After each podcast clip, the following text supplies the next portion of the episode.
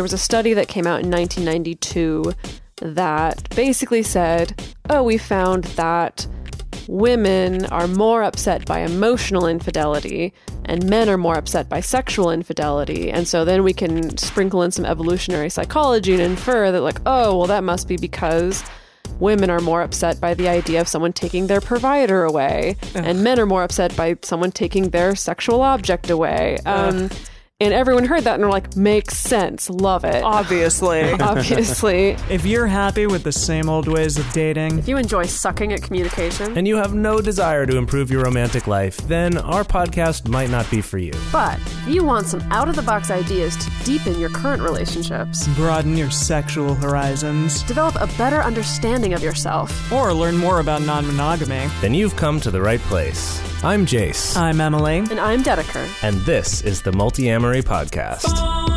I know I did, forcing me to form myself to fit. On this episode of the Multiamory Podcast, we're talking about the science of jealousy. Jealousy comes up in all kinds of situations and in all kinds of relationships, but in this episode, we're actually going to be looking at some research out there and kind of what's actually going on under the hood of your Your emotional, human vehicle. emotional car. yeah. yes. Your, Your emotional, your emotional car. car. If you had an emotional person. car, what would it be? Uh, Ooh. like a DeLorean or something. Really? Wow. Looks, looks really cool, Justify but breaks that. down all the time. Oh, come on. You are such a Oh my cancer. goodness. Okay, I'm sold so quickly. Such a cancer. Wow. you really are a cancer. Yeah. I wouldn't mind being. I think, I mean, I always want to say like a Ferrari, but like that's some bullshit. So I don't know, like a, a like a Mini Cooper or a Beetle.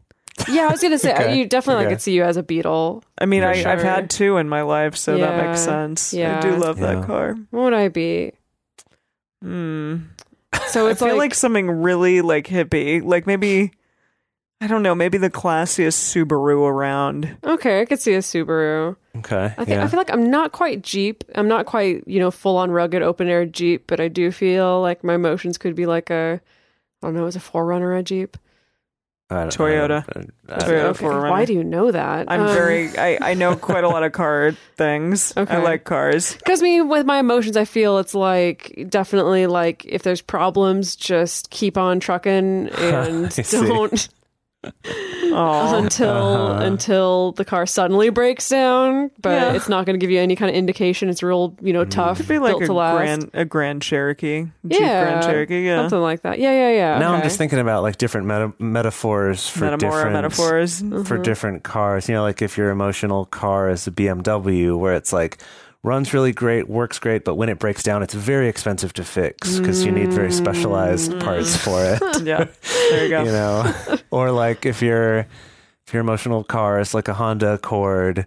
You know, like runs great. It's really cheap, cheap to maintain, but it's also very popular to steal because you know But the parts how- are so but how does that- sellable. What is like, that? Okay, I- is I that, don't know. is that Like, like, people like like really easy for people to manipulate you emotionally? Maybe, yeah, or maybe because your emotions are so predictable and, and the parts that make them up are so widespread, people can more easily manipulate. I don't know. Jeez. I'm just trying to come up with wow. car Well, metaphors. please, uh, out there, you all let us know what your uh, what your emotional car is. I'm Yeah, really That'd be a good- let us interested to good hear. discussion, know. yeah. Would love Yeah. to know that. Yeah. Anyway, to bring us back to the episode, yeah, jealousy. It's been a minute since we've actually directly addressed a full episode about jealousy.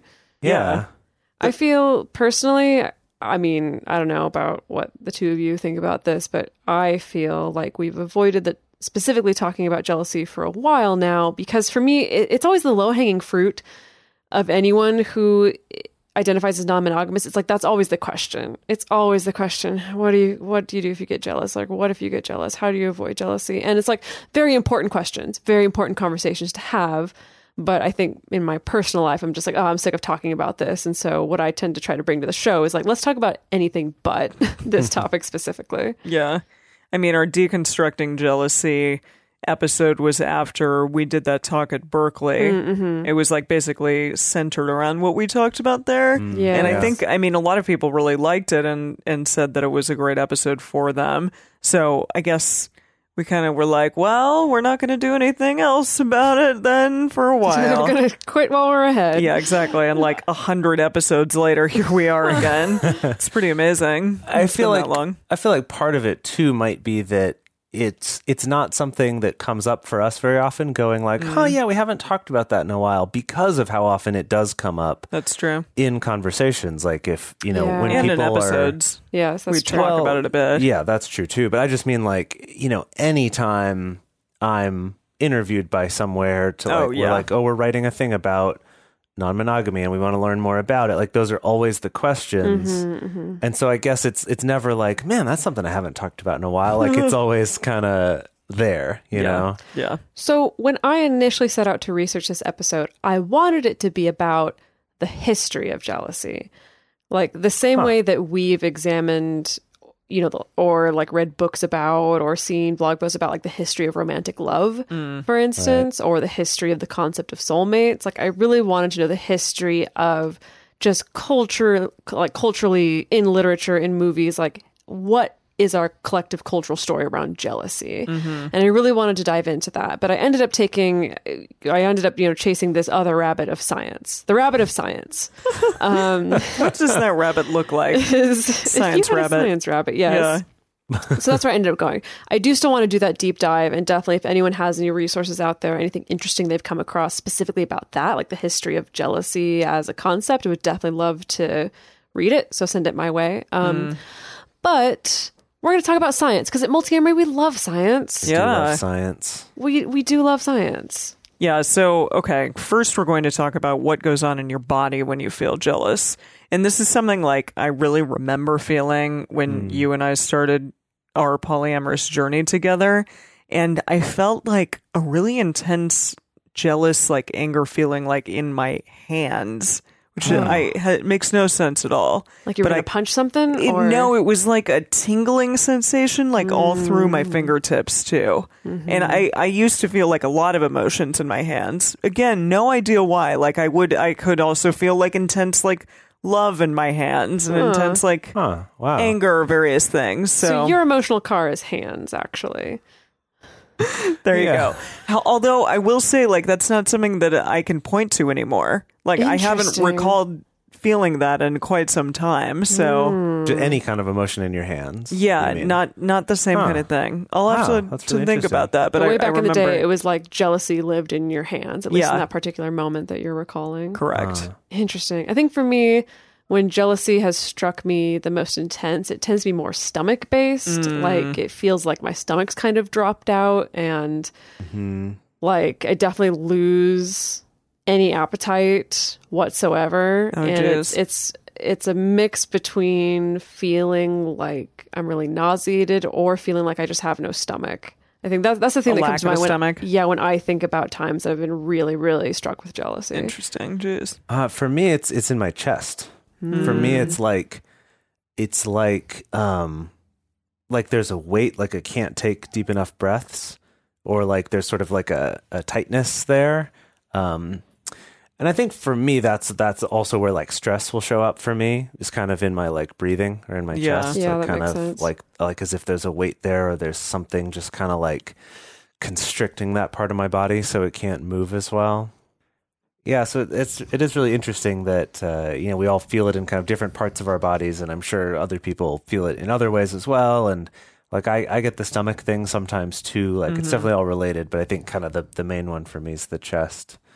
Um, so essentially, what's going on here is this is something that's known as the acute stress response, um, also probably better known as fight or flight or sometimes fight, flight, or freeze, since that is another option. yeah. If you've ever, you know, seen a deer in headlights, literally that's the freeze version of the fight, flight, or freeze.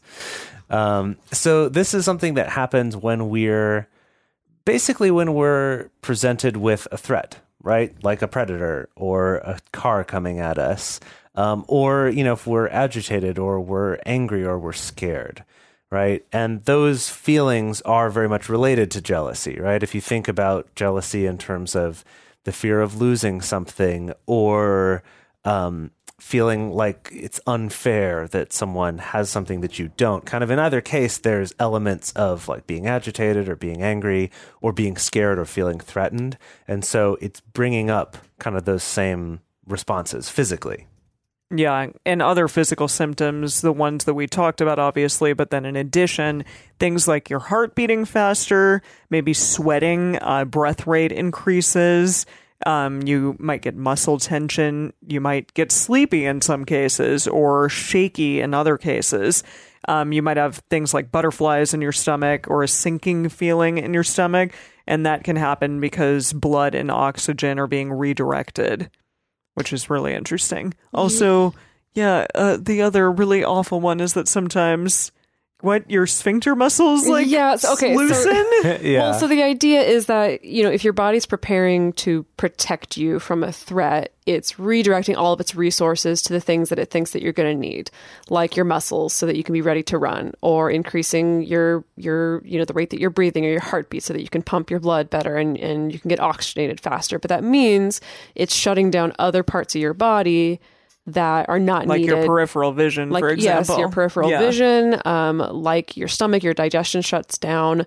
Uh, one that I've read about is like the part of your brain that's responsible for converting your thoughts into speech, into words, Huh. essentially. That shuts down, and that's why a lot of people experience the sense of like not even being that's like the scared speechless thing Right, and yeah. it's, it doesn't even have to be extreme fear but it's the idea of like just being totally paralyzed when it comes to trying to describe what's going on or trying Yeah. to put it into words Um, Interesting. wow. and yes, part of that is the sphincter too, apparently. um, I think Yeah. that also comes from um, in a lot of animals that when they're scared that they'll suddenly poop or pee and that's also Yeah, kind of like yeah. getting rid of extra weight essentially in Mm. some species so that you can run away faster and that still sticks around with us too. So, you know, for some people when they get the fight or flight response, they suddenly need to go to the bathroom. I think that's pretty common. Yeah.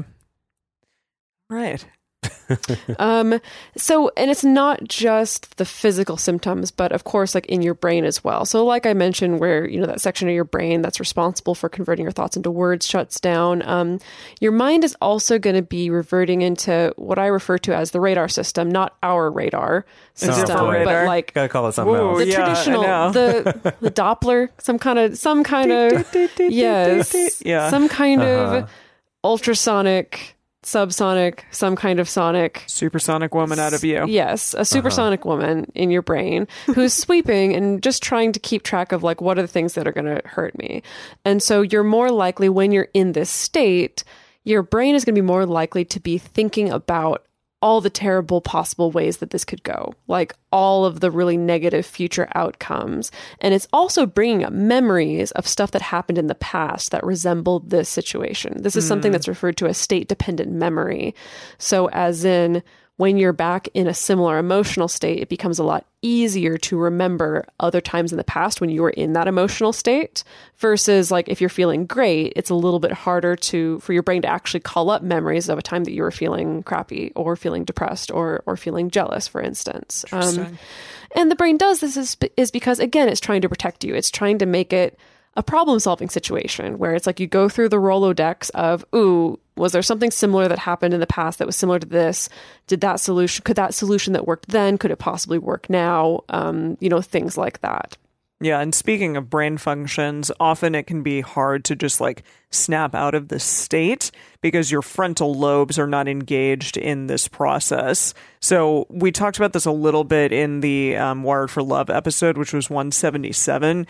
But the idea of like the primitives and the ambassadors. So the ambassadors are the things that like are able to reason with yourself and to say like okay wait a minute. Is this response that i'm having really you know justified? Uh, is it something that i need to be doing? Do i need to be getting as angry in this moment or whatever in this moment as i am? Whereas your primitives just have that initial like automatic response and they're the ones that are not in your frontal lobes and are you know making that kind of flight fight flight or freeze that's very difficult It to is, say right? yes um, but they're making that response as opposed to your ambassadors Yeah, and then and then kind of last thing we wanted to say about this for now, we're hopefully going to talk about this a little bit more at the end of the episode with some kind of takeaways.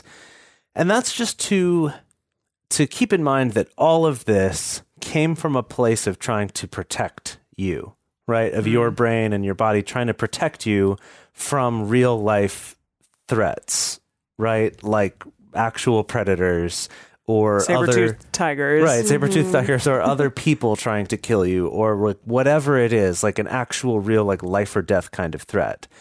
And the problem comes about that because humans have this ability to think about things in the abstract and to um you know actually like call up certain memories or imagine things that this like fight or flight part of our brain doesn't always know how to tell the difference between what's a real threat and what's an imagined threat right? This is why say you go and you watch um, like a scary movie that you'll feel those physical symptoms of stress right like maybe your palms will get sweaty or maybe your mouth will get dry or maybe your breathing will get shallow or your heart will race I know for me, like playing certain video games, Oh, I'll look at my Fitbit and I'm like, "Whoo, boy, that pulses up." Yep. Mm, yep. Yep. Yep.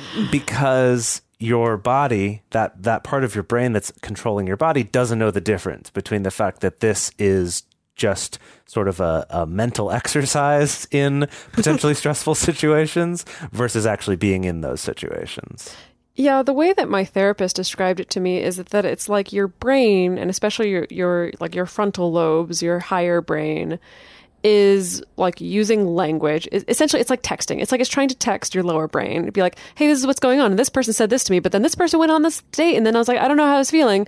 And your lower brain is like, "I only understand binary. Like I mm. only understand ones and zeros. Is it scary? Is it not?" And mm. If it's not scary, cool. And if it is scary, then I'm going to do what I do as a lower brain. That the lower brain doesn't have a sense of nuance in situations, really. Yeah. And that's why, even in situations where it's like, well, clearly my partner going on a date and me feeling threatened doesn't threaten my life, but my body's still going to react as though it does. It is. Hmm. Yeah. Yeah. All right. So that's what's happening in your body. But I really wanted to dive a little bit deeper into like, but but like what's going on in the brain and like why is this happening in the brain? And I went really far down the rabbit hole of jealousy research and I really quickly found out there's a lot of jealousy research, but there's a lot of problems with jealousy research. And I really I had to spend a lot of time researching to kind of find the stuff that was actually answering the questions that I wanted. And so I'm just going to break down a couple of the recurring things that comes up in a lot of jealousy research that is maybe a little bit difficult. It was definitely difficult for me. Um, and the first one is what's known as the J, the JSIM or the JSIM model. J, not to be confused with Jay's son. No, not JSIM, the JSIM model. And um, I didn't know it was called this, but it's basically the hypothesis is, and this was, um, there was a study that came out in 1992 that basically said, oh, we found that women are more upset by emotional infidelity and men are more upset by sexual infidelity. And so then we can sprinkle in some evolutionary psychology and infer that, like, oh, well, that must be because women are more upset by the idea of someone taking their provider away, and men are more upset by someone taking their sexual object away. Um, and everyone heard that and were like, makes sense, love it Obviously. obviously. um, and I, I mean, I've, I, I mean, I first even heard that hypothesis from a friend of mine. It wasn't even in the Oh, scientific yeah. journal. It's just a friend of mine being like, "This is a thing, you know, this is a fact," and being like, "Oh, I learned about it in psych class in college. really?" Yeah. No, like that's just just as if that's how it goes. yeah. Well, and so the thing is, so it was this, this was first published in 1992, and it has been controversial since then. I realized in researching this that in the academic and scientific communities, it wasn't like people were like, "Okay, great, that's a fact now." Um, it was controversial because since 1992. There have been countless studies showing that there actually isn't much of a gender difference in the experience of jealousy. Um, Since 92, and yet, like, Dr. Drew, I swear, Yes. recently on a podcast that I listened to that had him on it, said, like, essentially Basically the same thing. Yeah. yeah, It was like, well, you know, but uh, women are have a harder time with uh, emotional, you know, infidelity or just they're more interested in emotions and men are more interested in Well, sex. Well, yes, it just so perfectly fits into our already established cultural stories Yeah. about men and women of like, Yeah. oh yeah, those emotional ladies and those horn dog dudes. Exactly. you know, like so it totally why would we makes sense. question this? Yeah. Yeah. And it's like even in the academic research, even researchers are still trying to puzzle over why did this one study produce that result when And it was been, it just one? It was just one, and then everybody sure was jumped just on one. that bandwagon. Yeah, and then and why Tips. have there been so many more studies that have disproven that? Um, Mm. And like, why did they get that result? Some people have theorized that oh, maybe it has to do with intensity of emotion in general. That that's the difference between the genders that they surveyed. Like, I don't know. Um, I remember I also heard a hypothesis that it had to do with um, men or women being conditioned to be better at imagining certain situations. right, I remember that too. Uh, So there's like lots of different explanations for it, but the point is that it's been shown to not actually be true. That that's not. yeah, that's not I think necessarily true. there's been a lot of there's been some studies that have found that no, actually both men and women are just generally more upset by emotional infidelity than sexual, and so it's actually they're similar in that way. Other studies have shown nah, it's just infidelity in general is upsetting to people across the board, and of course there's variations in how upset people get, but it's not really split among gender lines necessarily. Is Yeah. what they found. Um, Yeah. And does this next quote come from the exact same study? No, so so the quote that's here comes from this book on jealousy that was published on 2010 by Dr. Christine Harris, who Okay, is okay. uh, specifically like an emotion researcher, and she published a book specifically about jealousy and jealousy research, um, and how evolutionary psychology theories play into that. Yeah. And she said that ancient humans might not have been as nuclear family esque as people often assume. I mean, which makes sense. Like they were tribal cultures, right. way Yeah. different than what we currently have. Yeah, So, should I read this? yeah, yeah, yeah. Go ahead right. and read the quote. The ancestral past may have been significantly different than the one envisioned in the JSIM hypothesis. In fact, very little is known for certain regarding the socio-cultural environment in which humans evolved. One possibility is that infidelity may not have occurred at high enough rates to require the evolution of specific jealousy mechanisms. A very different hypothesis is that the ancestral past of humans may have been like many hunter gatherer societies of the present, where sharing and cooperation are emphasized. Thus, individual males may not have been responsible for, for providing resources to their own offspring, since the group shared food resources. White and Mullen. 1989. Therefore, a man's inclusive fitness would not be as disastrously affected by cuckoldry as suggested in the JSIM theory. Right. So, in other words, to kind of like cram that all down into Yeah. a simple concept is that if we're all sharing all of our food and we're all sharing in the raising of our children, both of those theories go out the window mm. that men like had to evolve this thing to make them jealous of sexual infidelity so that they were sure they were only providing for their own children Yeah. and that on the flip side of that that women didn't have to worry like didn't have to evolve some mechanism for being extra jealous of emotional infidelity because they were all being provided for by the entire tribe not just by this one guy Yeah, because I- he thought the kids were his I don't remember who who made this observation, and I forget where I read this, but someone commented like, "It's so interesting that it's like this. This is based on this story of like, well, you know, a woman has a baby, and then she's, you know, she has to carry that baby, so she can't go and get food for herself, so she's dependent on her male partner." To go get her food and provide for her. But then someone commented, like, even if you believe that, that it's for some reason this very like For nine months, coupley you can't do anything except for sit there and carry the kid. But even if you believe that, it's you know that whole problem is solved as soon as you invent the baby sling. That as soon as right. you're like, oh, I'm going to take a piece of fabric and strap this baby to me so that my hands are free. yeah. That then it's like, okay, well now I can provide food for myself, and then it all starts to fall apart. That of this, you know, kind of painting this narrative already of even ancient human women being so 100% dependent on like a Yeah. singular man Like, of I don't need no man. well, Shit. it's not even that. Instead of just being dependent, like codependent Yeah. on a tribe of people or multiple people around them. Mm, fascinating. Yeah. Um, so another one is that basically in the research, stuff has been shown that basically things have shown that jealousy responses can be linked to relationships lasting longer. Like they did these studies measuring people's relative amounts of jealousy, and they found that people who were like more prone to experiencing jealousy were more likely to be in that same relationship after 10 years, or I forget exactly how long it was in this study. Yeah, we'll, we'll talk about that in a second. But what the study didn't ask was it, like it didn't try to take any measures of whether that was a good relationship, whether those people were happy, or if being more jealous just made you more likely to hang on to and stay in an unhealthy and unhappy relationship. Um, so that that I thought was kind of interesting, and that a lot of the studies are kind of like based around this idea of trying to make the argument that jealousy is something that we've evolved and that it's like somehow we've evolved it because we need it. Uh, whereas there are other people saying, well, actually, maybe it's more of just kind of a side effect of other things and other ways about the ways that we work. Kind of, kind of like dreams, you know, where we don't really know what those are all about, like why we have those. like, hopes and dreams. Like why would No, we like evolve literally- to have hopes? No, I, literally I know. dreams I'm, Literal night. I'm riffing. yeah, I'm you're riffing. such a joker. Such a joker. yeah. Um, I mean, you just said exactly what this quote was, so I guess you can just keep going. Yeah. Oh, it's just yeah. That um, what was it from 1978 to 1985? Yeah. So what's that? Like seven years? That that people who were Yeah. More, likely. yeah, we're more jealous, We're more likely to still be with that person after those seven It's years. really interesting. yeah. Yeah. And then those who were lower on the jealousy scale were less likely to be involved with that person. I mean, yeah, just that Yeah. those two Yeah. correlate. Yeah, that is but, fascinating.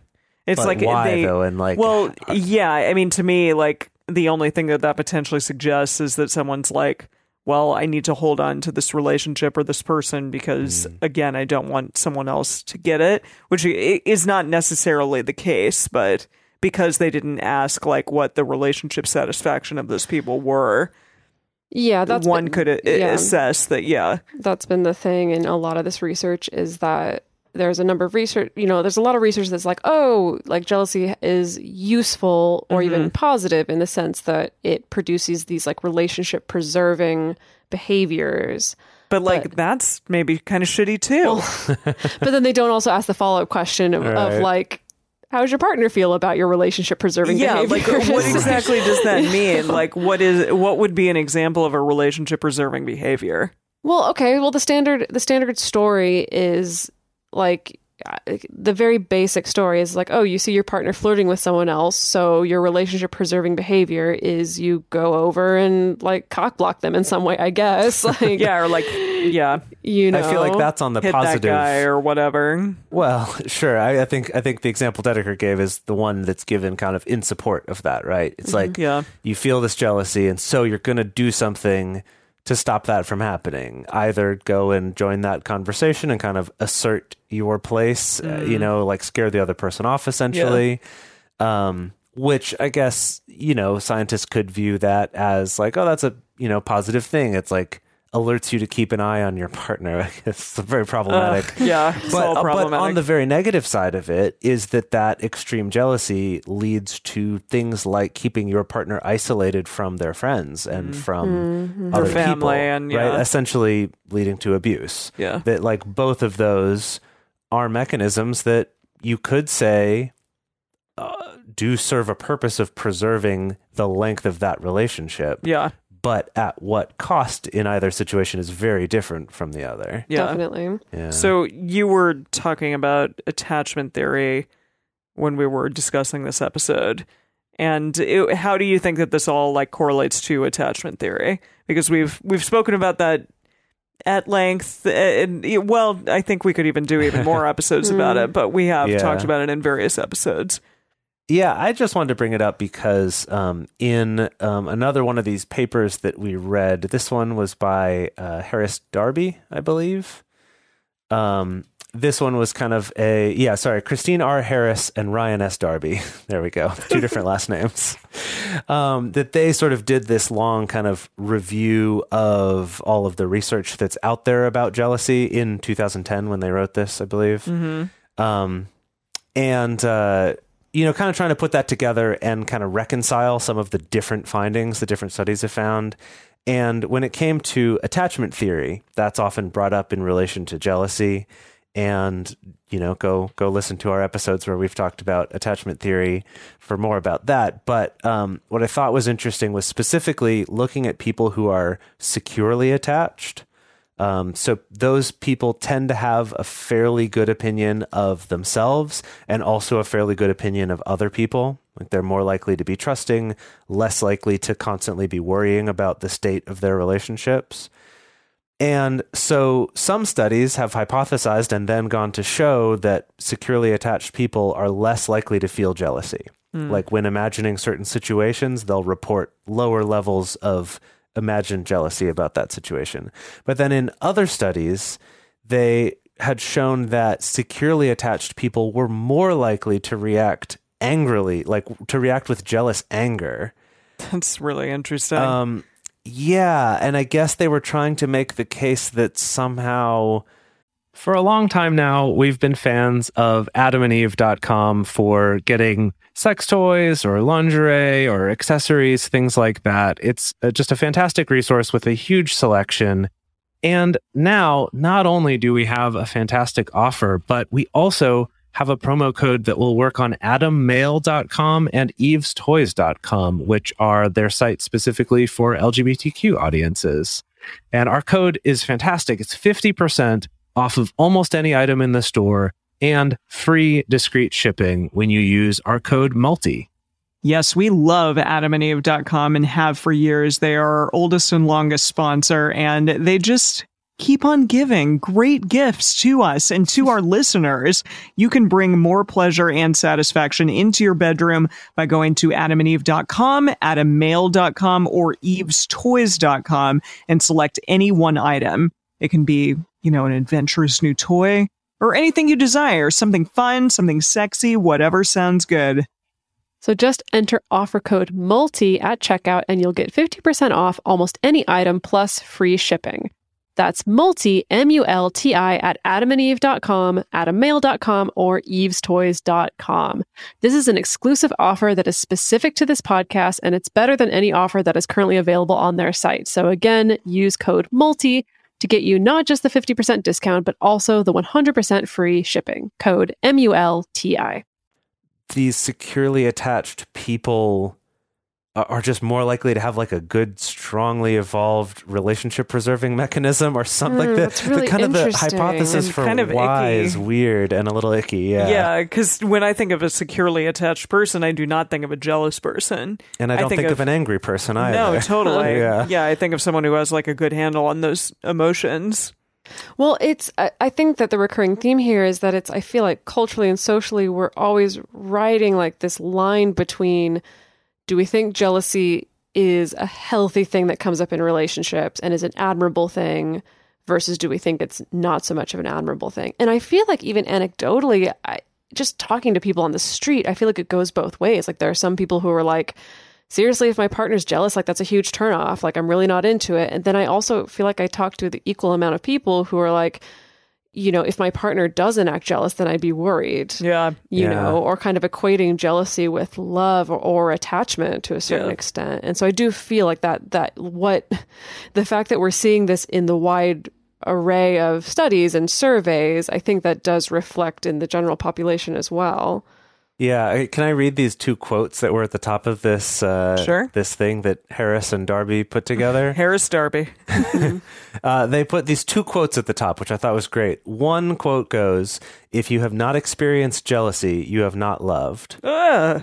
And the second one is jealousy, that dragon which slays love under the pretense of keeping it alive. Oh, it's kind Yeah. of like two sides of the same coin. Exactly. Yeah, that they started really this whole thing showing how like and, and these are, you know, Saint Augustine and Havelock Ellis, like both, you know, well known um philosophers or whatever you would call them. Um, that come down on very different sides of this. So yeah, I love that they showed that like right at the start of this article. Well, and I suppose like i that yes, usually if you are in a relationship at some point you will feel jealous.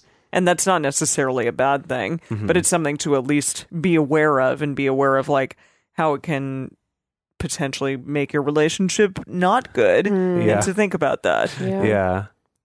Okay, so now we're going to get into what I personally think is the really interesting stuff. Um, as I poured through all these studies and all these different opinions and all these different like surveys and papers and journal articles, I found this one survey and um, the results of which were published in 2017 in the Frontiers of Psychology journal. And the title of the article is pretty on the nose. It's The Evolutionary Psychology of Envy and Jealousy.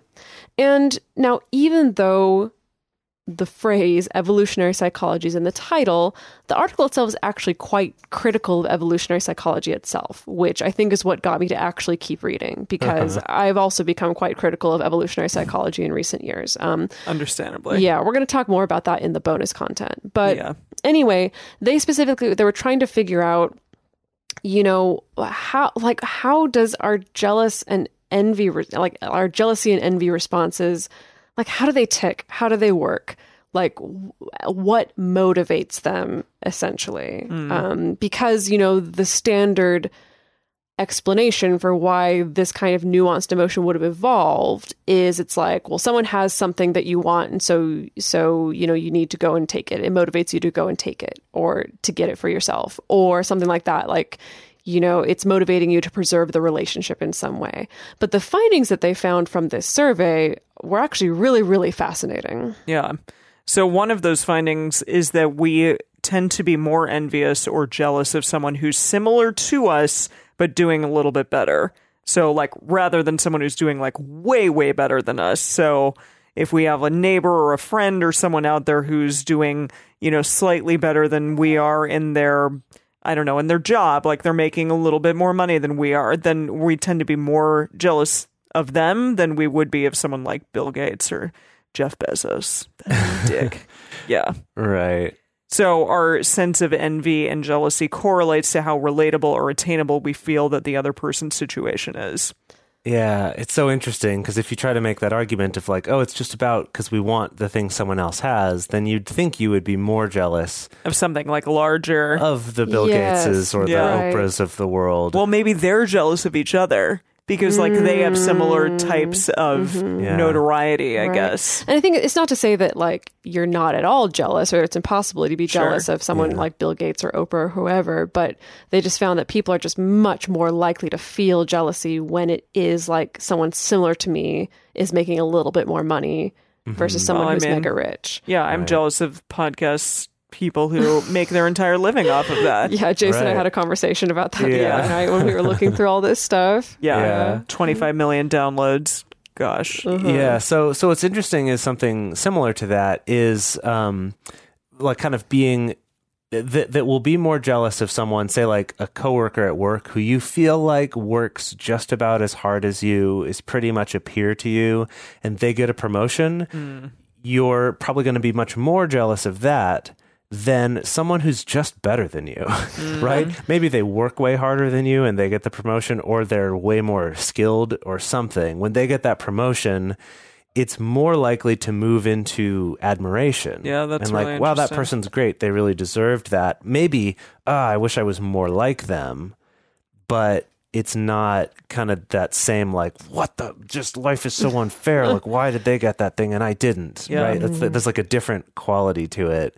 Yeah. And something that didn't get discussed in this, I just wanted to point out is I feel like this is kind of true on the other side too. If you see someone who you perceive to be doing much worse than you, that you're also less likely to be jealous of them too, right? Like, As in wait, as in someone Why would you be jealous of them? wait, someone who's doing much worse than you getting rewarded? yeah, getting something I good, see. Oh, right? I like see, you, I you have a friend, like say say like you date a lot, but lately you've been having some trouble finding dates, and you have a friend who like always struggles with finding dates, and they find a date. You're you're probably going to be more happy for them Mm. because you kind of perceive them to struggle with this more than you. Interesting. And so it's like, oh, good for you. Like I'm glad you're you're, You coming got- up. you got Even out if there. or like with a job, you have someone you know who makes a lot less than you and you've also been gunning for a promotion at your job and you're frustrated you're not getting it, but then this person who makes less than you gets a promotion, you're still more likely to feel positive about like, oh, that's great. I'm glad that's working for you. I hope it will for me too. Yeah. Mm-hmm. As opposed to someone similar to you or just slightly above mm-hmm. you being like, oh, why couldn't that be me? Yeah. So I think it's kind of interesting on, on both sides. Yeah, that's like once you move out of your Right. immediate peer group, that's where it becomes an issue. Right. Now I'm going to throw one more log on the fire here. Ooh. You and your metamor Well, metaphors. this, okay, this is just a little bit mind blowing to me, yet it makes perfect sense. So they found that we're more likely to be to feel envy or jealousy of someone who has what we want, regardless of whether they are happy or not. Now, the question they used in the survey is a little bit troublesome. Um, I'll just warn you about that. But this is the question that they asked. Um, was let's say that I can prove reliably, either by brain scans or something, like I can prove that A, you know, the Dalai Lama is way happier on like abstract but a very real scale. Like the Dalai Lama is for sure the happiest person on the planet. really? Um, Uh, I mean, okay. like okay, like this is a hypothetical. Hypothetical, yeah. Hypothetical. Okay, Let's say. I could prove that the Dalai Lama is extremely happy Okay. do you feel more jealous of him or do you feel more jealous of someone like say Hugh Hefner who has just like a ton of money, really nice house, limitless limitless access to attractive women, but we can't tell whether he's happy or not. Well, he's no longer with us. Well, Emily, you got to come This along with me. they this is the in example their they study. used. it's called a hypothetical. Uh, I don't anyway, know. That's a they good question. found that people were just way more jealous of Hugh Hefner than they were of the Dalai Lama, even when there's you know a, a concrete way of proving like yeah this person's much happier. Mm. And I think it makes perfect sense because you know we look at so many people who are rich, who are attractive, who are well off, who have everything they need um, but are absolutely miserable, and yet we still envy their lives anyway. you know, yeah, we've seen that's a great time and time and time and time again that the the traditional hallmarks of success do not necessarily equal life satisfaction or contentment. I mean, look at how many celebrities and how many people Oh, who are well off who kill themselves I or who st- struggle from depression. It's like so clear, and yet we still are more likely to feel envious of them anyway yeah. more hmm. than we would of someone who maybe is very poor or not very well off, but who is for sure happy. Yeah. And that's money really- doesn't buy happiness. Yes, but we don't actually believe that in our emotional car. I know. Like, our emotional car doesn't believe our that. emotional car does isn't hearing it. That's what the name of this episode should be. The emotional car. People will be like, "What?" You know, we're not. It's so. It's like there's some part of it that this is not actually pursuing happiness or peace or satisfaction. You know, Yeah. that's what I think is really interesting. Yeah. This next one, I had a little bit of a hard time wrapping my brain around, but I understand what you're saying here, Dedeker. That, okay, if there were repeated examples of being jealous, not of the final level of intense pleasure or happiness, but of someone having access to and only slightly enjoying something for which you have a modest desire for and will only modestly enjoy, but you don't have access to. Hmm. Does that make sense? So, yeah. So if somebody has access to something that you kind of sort of want and you mm-hmm. don't, and they get it, and you don't even know if they really care about it or want it or not, you will still be jealous of that. Right. That that you're more likely to be jealous of those things than it's kind of well, similar kind to the of like, like barrier it's to not even a- entry. it's like Hmm. if somebody out there has access to like yeah a Ferrari and I you know or a Tesla. I have a friend who has a Tesla three, and I'm like. Ah, like I don't know if I would actually be much happier having a Tesla 3 Hmm. than my Fiat, but I want it. I definitely want it and I am jealous of it. So, even though like I don't know if she's happy or having it either.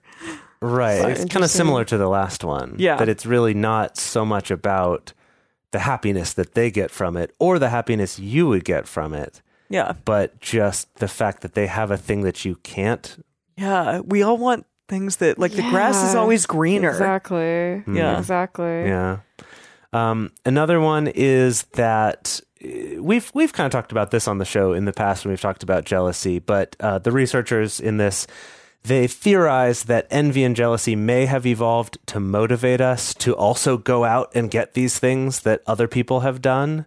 Um, and I suppose you could see in that way that that makes sense that if if jealousy if like the purpose of jealousy was to help you be motivated to go get things that you didn't have you know to work harder for those things or to achieve them that then it makes sense that you would feel that more strongly for things that seem more attainable right? People who are a little more similar to you, have similar resources to you, or, or a little closer to you, you go, ah, I'm going to get this extra motivation to go out and get that thing.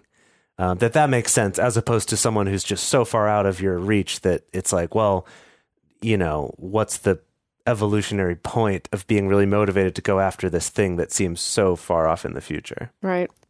This is an interesting thing that they covered in this survey is and okay, bear in mind this was not a survey that was about infidelity or non-monogamy. But this question came up. Um, and they specifically asked the men who were participating in the survey if your female partner had sex with someone who is not you and that person was a man or that person was a woman, which one do you feel more jealousy about? And it was like 96% of the respondents, yes, thought that their female partner having sex with a man made them feel more jealous. Yeah. Which, if it doesn't sound familiar, it should because, It's like a one penis policy. yeah, well, that's usually what motivates one penis policies, I feel. Yeah, Mhm. yeah, absolutely. This can kind of be like an explanation for people out there who want to do one penis policies, but I don't think it's a good justification for it.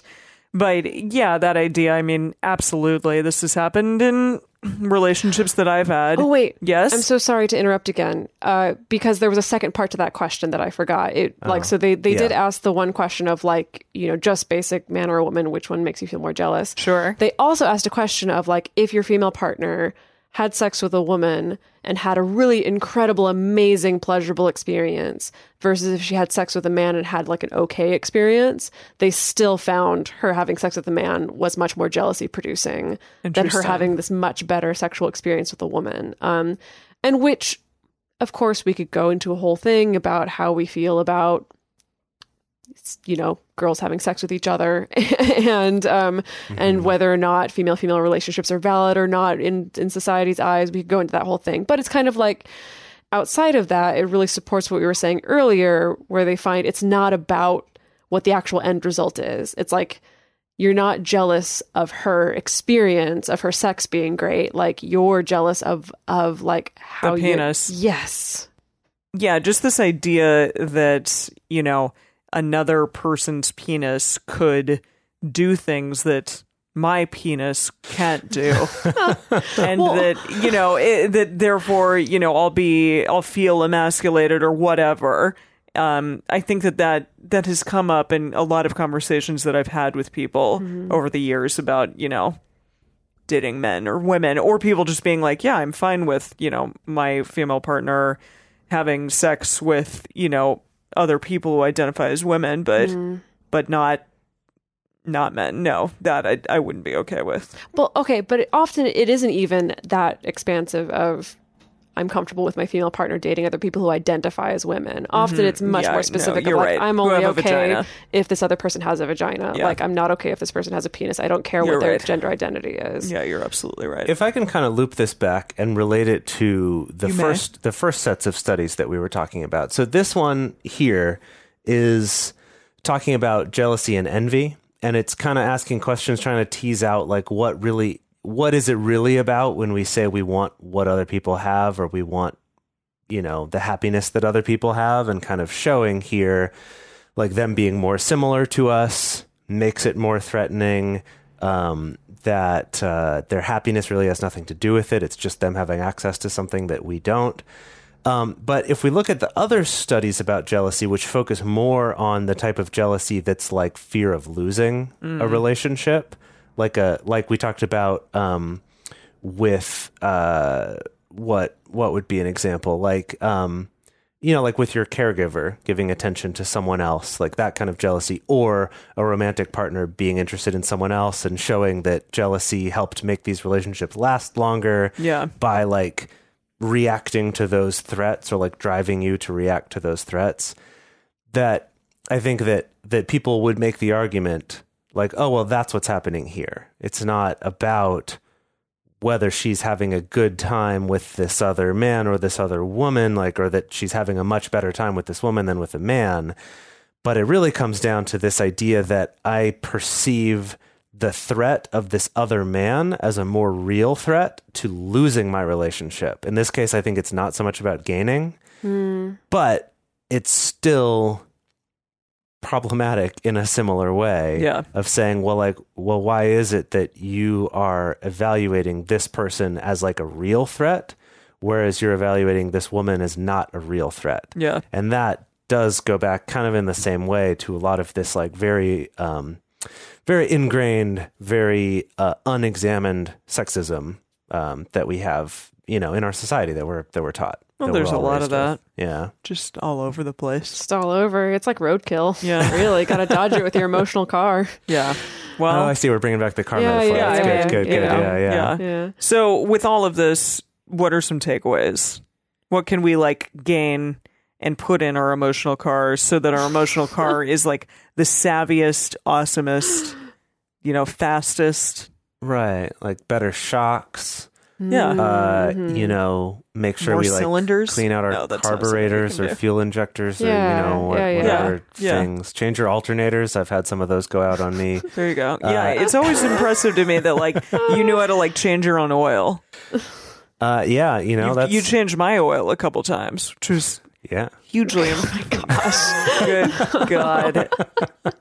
uh yeah it's it's important to change the oil on your emotional car Yeah. um i had a friend in college who um you know her parents gave her a car to drive out to college and at no point in her life had they ever taught her how to take care of a car or like the maintenance that needed to go into a car she didn't know you had to get your oil changed because no one had taught her that Oh my God! Oh, and after like a year her car just completely locked up and was totaled because she'd never put oil in it and never gotten it changed but like you got to Fuck, learn I these need to get my so oil changed. yeah But I'm going to double up now. no, but but Anyway, you know, yeah. yikes. So it's important to understand at least a little bit about how your emotional car works so you can do some of this maintenance So you don't lock up That's- and you yeah. know are totaled. right, right. Um, okay.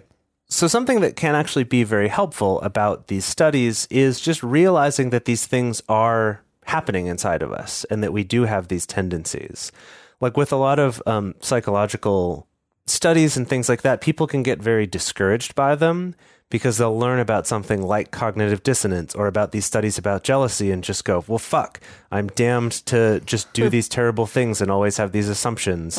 And right, rather than looking at this and going, okay, if I understand that these things like that I that I do probably naturally have a tendency to react in these certain ways and that it's probably coming from these certain things, that actually empowers you to be able to do stuff to change that. Yeah. Right? Through changing your thinking or through just kind of remembering that or or Yeah, becoming aware of it.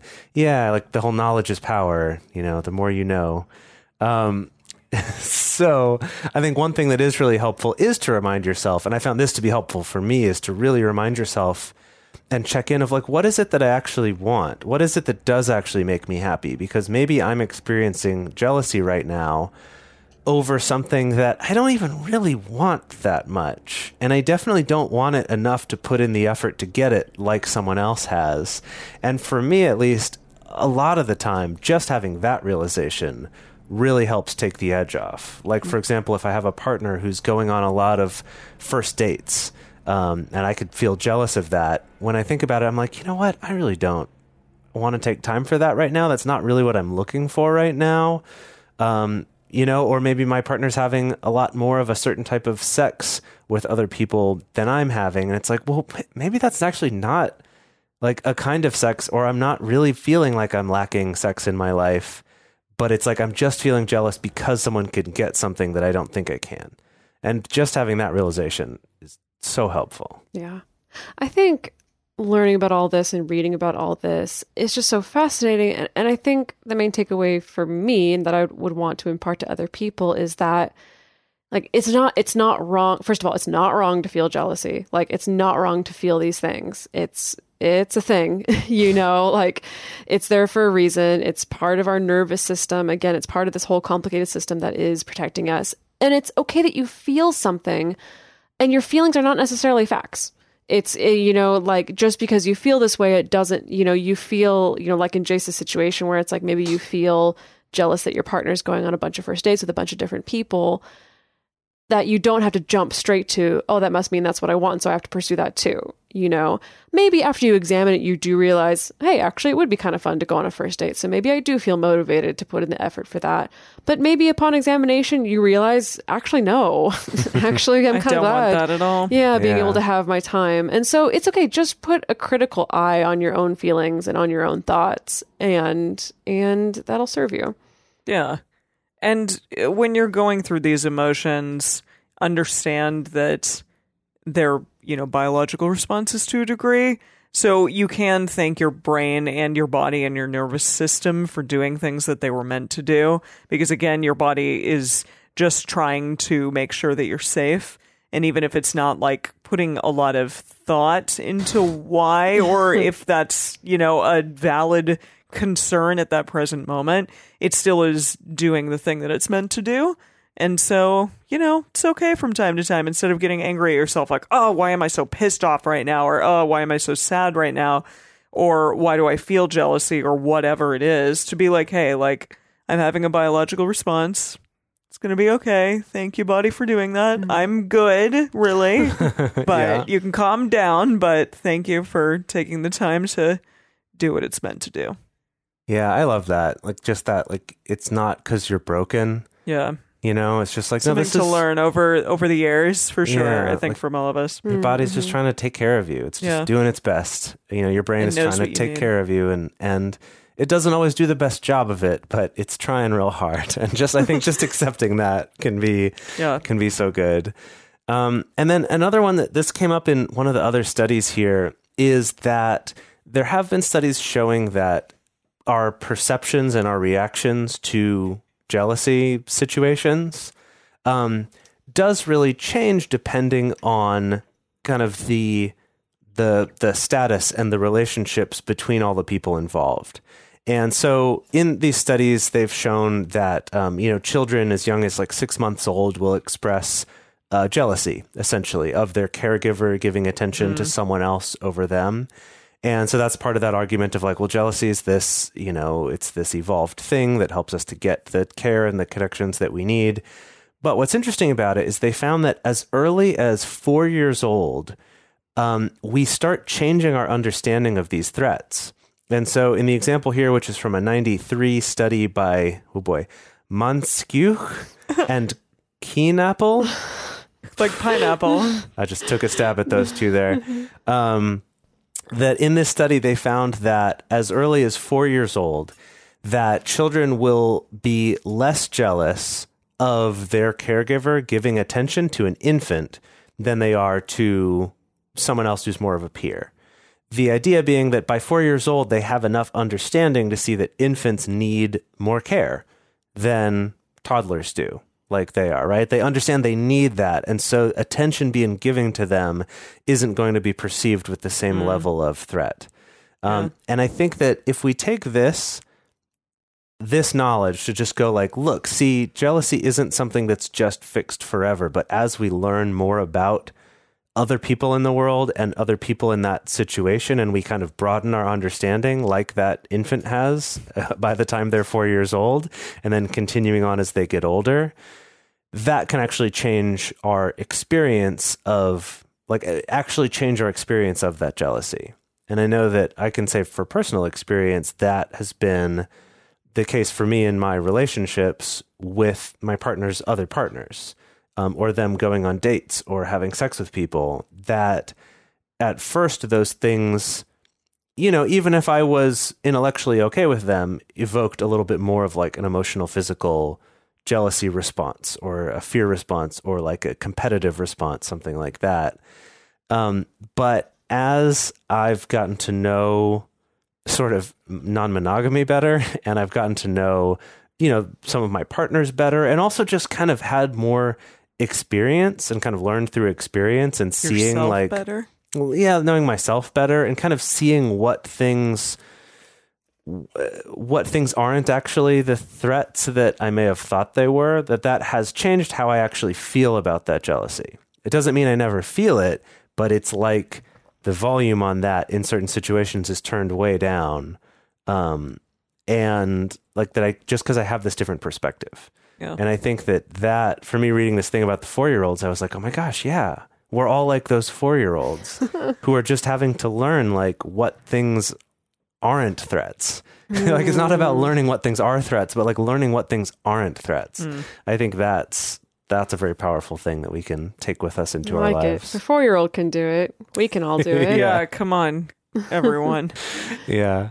So we would love to hear from all of you um, what your experience has been with this. Do you have things in your life that you were jealous of that you're not now? What What do you feel like changed for you about that? Um, or what kind of car is your jealousy? We would love to hear either one of those. Um, and the best place to do that the best place to share your thoughts with other listeners and with us is in this episode's discussion thread in our private Facebook group or in our Discord chat. You can get access to these groups and join our exclusive community by going to patreon.com slash multiamory. In addition, you can share publicly on Twitter, Facebook, or Instagram. You can email us at info at multiamory.com, leave us a voicemail at 678-M-U-L-T-I-05, or you can leave us a voice message on Facebook. Multiamory is created and produced by Dedeker Winston, Emily Matlack, and me, Jase Lindgren. Our episodes are edited by Mauricio Balvanera. Our social media wizard is Will McMillan. Our production assistant is Nicole Samra. Our theme song is Forms I Know I Did by Josh and Anand from the Fractal Cave EP. The full transcript is available on this episode's page on multiamory.com.